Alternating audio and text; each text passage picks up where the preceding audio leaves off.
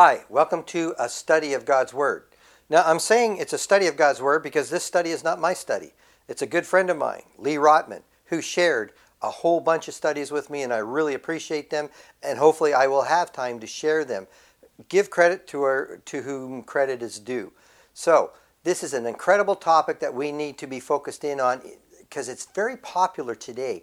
I'm, I'm hearing a lot about, you know, we need to keep the Sabbath, and Sunday is the Sabbath. I don't believe in this. And here's the reasons why. You need to under, have a good understanding of what the Sabbath is.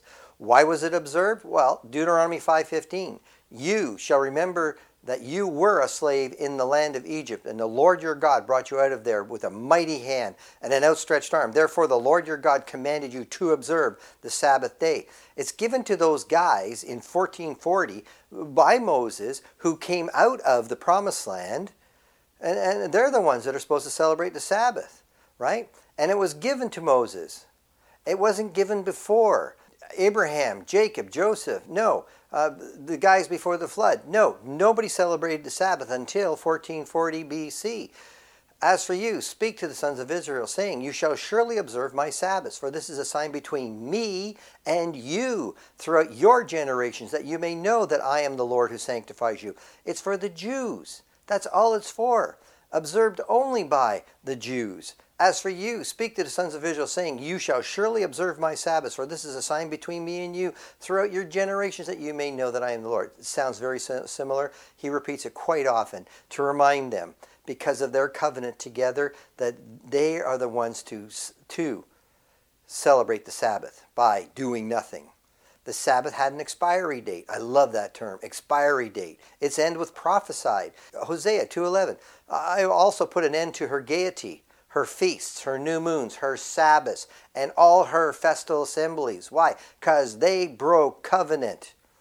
Jeremiah 31. Behold, days are coming when I will make a new covenant with the house of Israel and with the house of Judah, not like the covenant which I made with their fathers in the day I took them by the hand to bring them out of the land of Egypt. My covenant which they broke, although I was a husband to them, declares the Lord.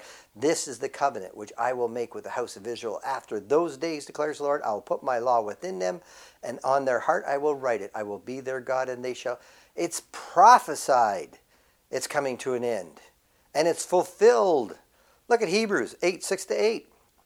And now he has obtained a more excellent ministry, talking about Christ, by as much as he is also the mediator of a better covenant, which has been enacted on better promises. For if that first covenant had been faultless, there would have been no occasion sought for a second. For finding fault with him, he says, Behold, the days are coming, says the Lord, when I will. That's Jeremiah 31 31 to 34 What's he doing? Hebrew author quoting Jeremiah saying, Here's the fulfillment. Old is gone, new is here. Colossians, having canceled out the certificate of death consisting of decrees against us, this is what Christ did, which was hostile to us, taking it out of the way, having nailed it to the cross. When he disarmed the rulers and authorities, he made a public display of them, having triumphed over them through him. Catch this. There is no one, no one who is to act as your judge in regard to food, to drink, in respect to a festival, or a new moon, or a Sabbath day, things which are a mere shadow of what is to come, but the substance belongs to Christ. Sabbath days are gone. That's what you need to understand. Galatians is all about you can't keep the law.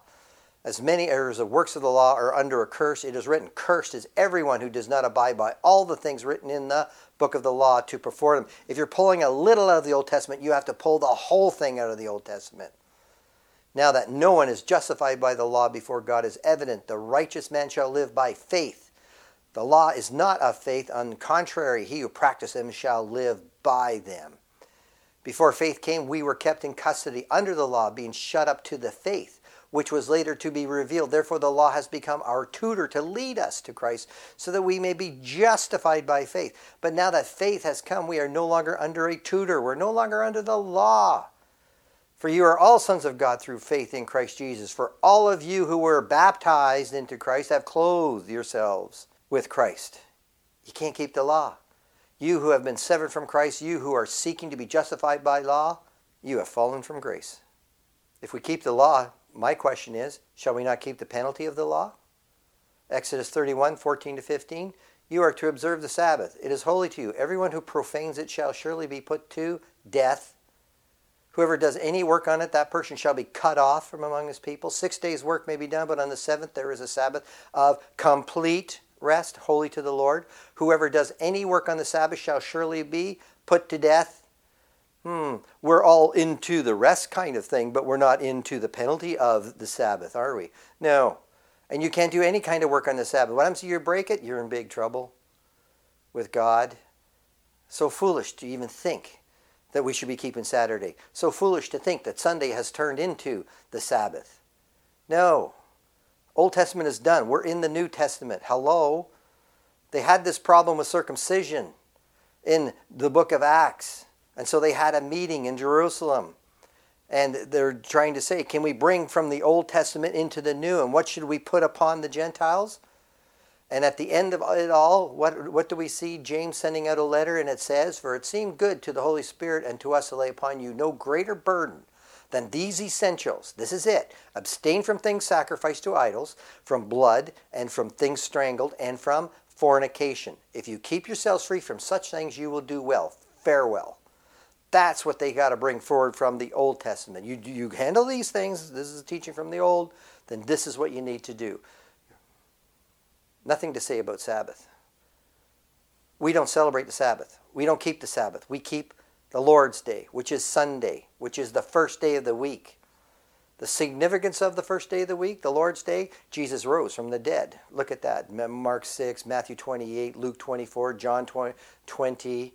On the first day of the week, Mary Magdalene came to the tomb while it was still dark. Jesus had risen. He rose on the first day of the week the day Jesus was declared to be the Son of God, concerning his Son who was born of a, a, descendant of David according to the flesh, who was declared the Son of God with power by the resurrection from the dead, according to the Spirit of holiness, Jesus Christ our Lord. Romans 1 3 to 4.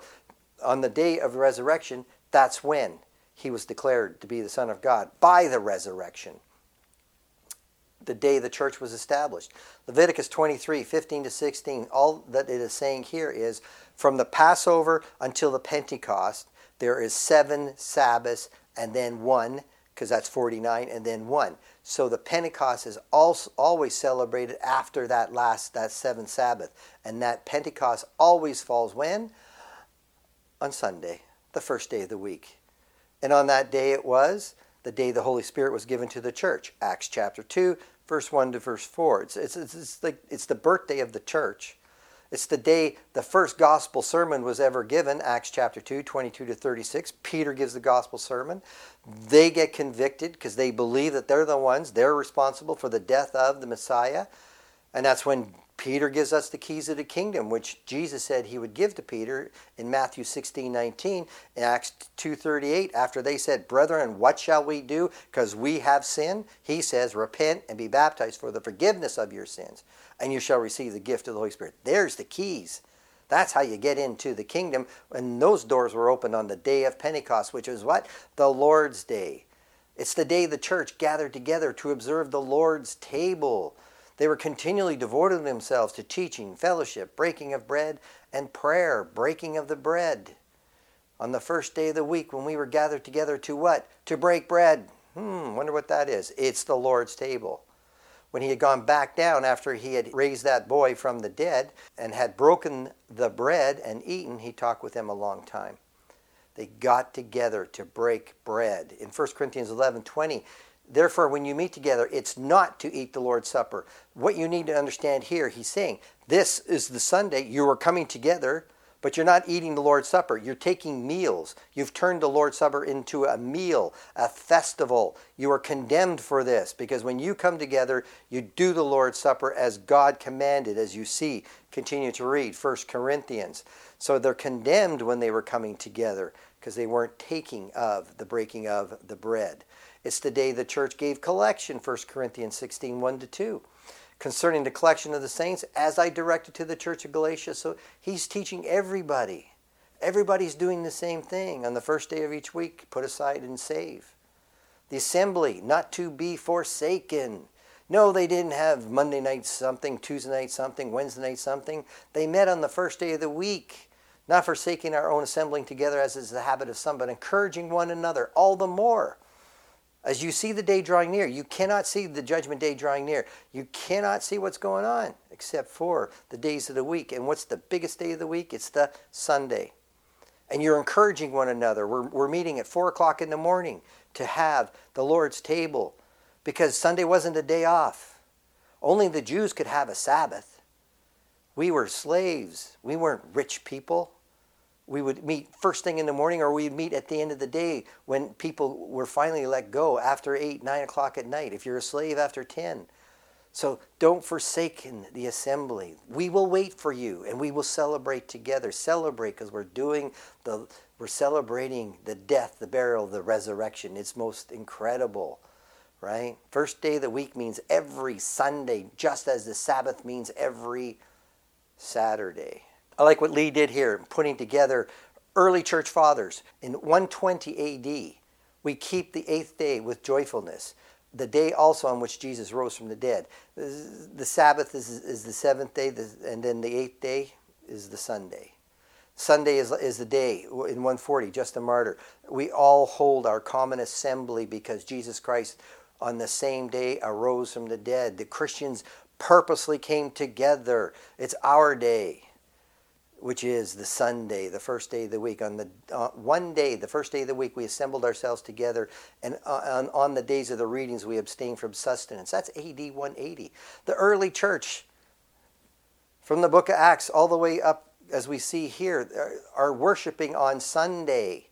We started by worshiping on Sunday on the first day of the week. In his fulfillment of the precept, keeps the Lord's day, glorifying the Lord's resurrection in himself. That's 194. 200. The old law is demonstrated as having been consummated at its specific time, finished. So also the observance of the Sabbath is demonstrated to have been temporary. We neither accord with the Jews in their peculiarities in regard to food nor their sacred days. That's AD 200, 270. The solemn festival of the resurrection of the Lord can be celebrated only on the Lord's day. Now you can't use these things to build doctrine. These things are not inspired, but what we do what we do see is the history of the church. They've been celebrating. And I bring you to this right here. Constantine 321 makes Sunday a public holiday to celebrate, not because of Christ, but for the venerable day of the sun god. He was a pagan. He liked Christianity, but he's still a pagan. He doesn't get baptized until his deathbed. So when Sunday starts to be celebrated, Christians start to teach it as the fulfillment of the Sabbath day of rest. And from here, from Constantine on, you start seeing people talking about it's the Sabbath and we need to keep the Sabbath, the fourth commandment. Never, never God's intention. It's just bad teaching right now. It's up until it's 300 years the church has been celebrating on the first day of the week. We do the same today. Nothing to do with Constantine, nothing to do with any other churches changing anything. We have always celebrated on the first day of the week, as we see in the book of Acts and from other teachings of Paul. The Sabbath day was to the Jews only and is done away with in Christ. The first day of the week is the Lord's day and is given to Christians. We should rejoice and be glad in it. Thank you for watching.